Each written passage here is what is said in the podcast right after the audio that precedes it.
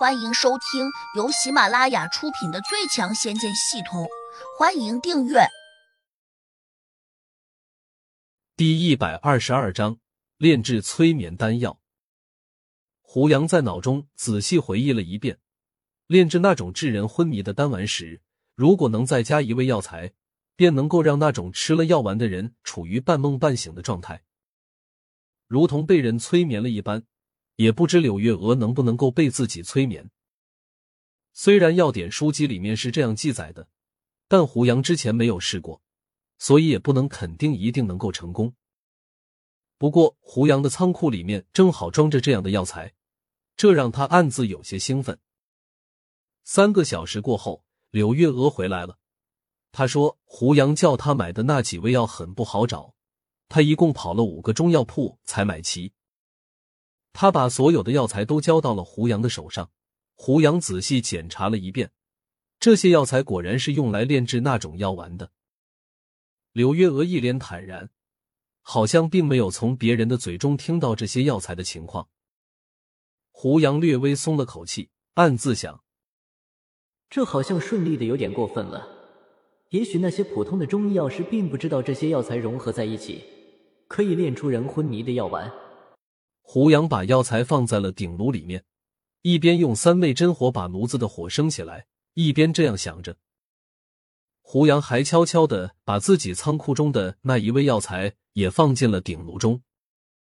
刘月娥并没有耐心守着胡杨炼丹，她只是问了胡杨一句：“大概什么时候能够把丹药炼出来？”“短则一天，长则三天。”“那好，三天过后我再过来。”刘月娥匆匆忙忙的走后，果然连着三天也没有露面。这期间，小梦进来了五次，闻着鼎炉里面飘出来的药味，她有些昏昏欲睡，却忍不住一个劲的还想去多闻几次。胡杨第三天早上就已经把丹药给炼出来了，当时小梦就在旁边守着。胡杨灵机一动，心想：不如先叫小梦试吃一粒。看看他有什么反应。这样一想，胡杨就哄着小梦吞下一粒新炼制出来的丹药。小梦本来对这种丹药就很好奇，好像还很喜欢这样的味道，因此他根本就没有拒绝。只是让胡杨郁闷的是，他连着吃了两颗丹药，头脑竟然都还是很清醒。可能因为他是地仙的缘故，这种普通的丹药对他来说。自然就需要更大的剂量。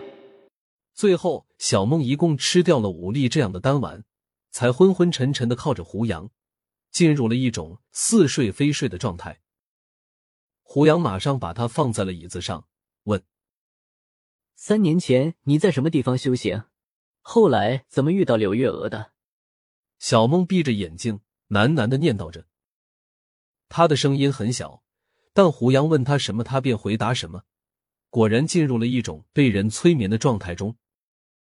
听了一会儿，胡杨终于明白了，原来小梦的本体是一枝玫瑰花，在几千年前，他无意中得到了仙气滋养，随之产生了灵性。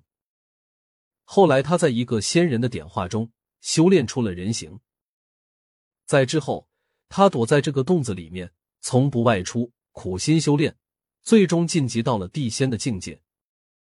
而这个洞子竟是当年一个仙人留下来的，那些人还给小梦留下了一件法宝，就深藏在洞子里面。这件法宝是一个聚气灵珠，可以把方圆千里的灵气都给慢慢的吸收过来。这也是小梦能够保持境界不退的原因。而那些灵力果正因为长在这个有灵气的洞中，所以才能够成功的接触灵果。再后来，柳月娥发现了小梦的秘密。小梦单纯没有心机，被他哄着吃了一粒失忆的药物。从此以后，小梦就想不起三年前的事情了。柳月娥这个狐狸精果然不是什么好人。胡杨暗自冷笑了一声。通过对小梦的询问，胡杨总算弄清楚了一点：这个洞子原来有一个厉害的法术，亦是当年那个仙人专门为小梦设置的。小梦没有心机。被柳月娥哄骗之后，就告诉了他，因此要进出这个洞子，就必须融合那个咒语，而这个咒语早已经在千年前就根深蒂固的植入到了小梦的脑中，因此他甚至不用念咒语，用意念就能够进出自如了。胡杨默念了一下那个咒语，发现自己果然能够穿过那道石壁，他心里一喜，脑中生出一个念头，便想离开这里。不过他转头看见小梦的时候，又多了一个想法。这个洞子能够聚集灵气，如果能够占为己有，将来岂不是就不需要到处去找灵力了？如此一想，他马上回到小梦的身边，把她摇醒了过来。小梦擦了擦眼睛，不好意思的说：“我刚才竟然睡着了。”他完全没有意识到胡杨对他进行过催眠。第二天，刘月娥终于回来了。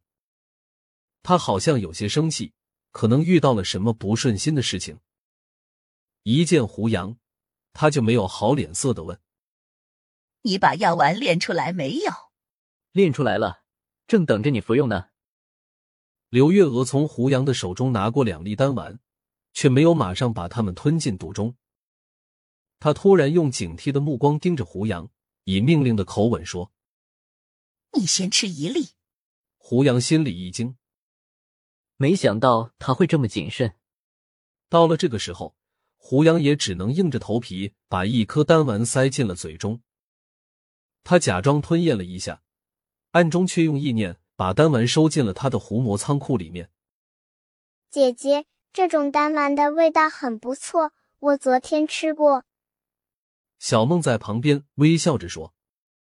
刘月娥点点头，盯着胡杨看了一会儿。这才把那两粒丹丸吞进了肚中。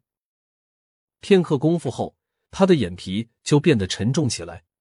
狐狸精天生狡猾，他修炼了几千年，各种风险都遇见过，他的警戒性极高，立刻感到了不对劲。他马上抬起手掌，猛地一掌拍向了胡杨。他嘴里同时喝道：“你的药丸里面是不是有毒？”胡杨猜测他会发难。早就提前做好准备，等到柳月娥手掌抬起来的时候，他立刻往旁边一闪。本集已播讲完毕，请订阅专辑，下集精彩继续。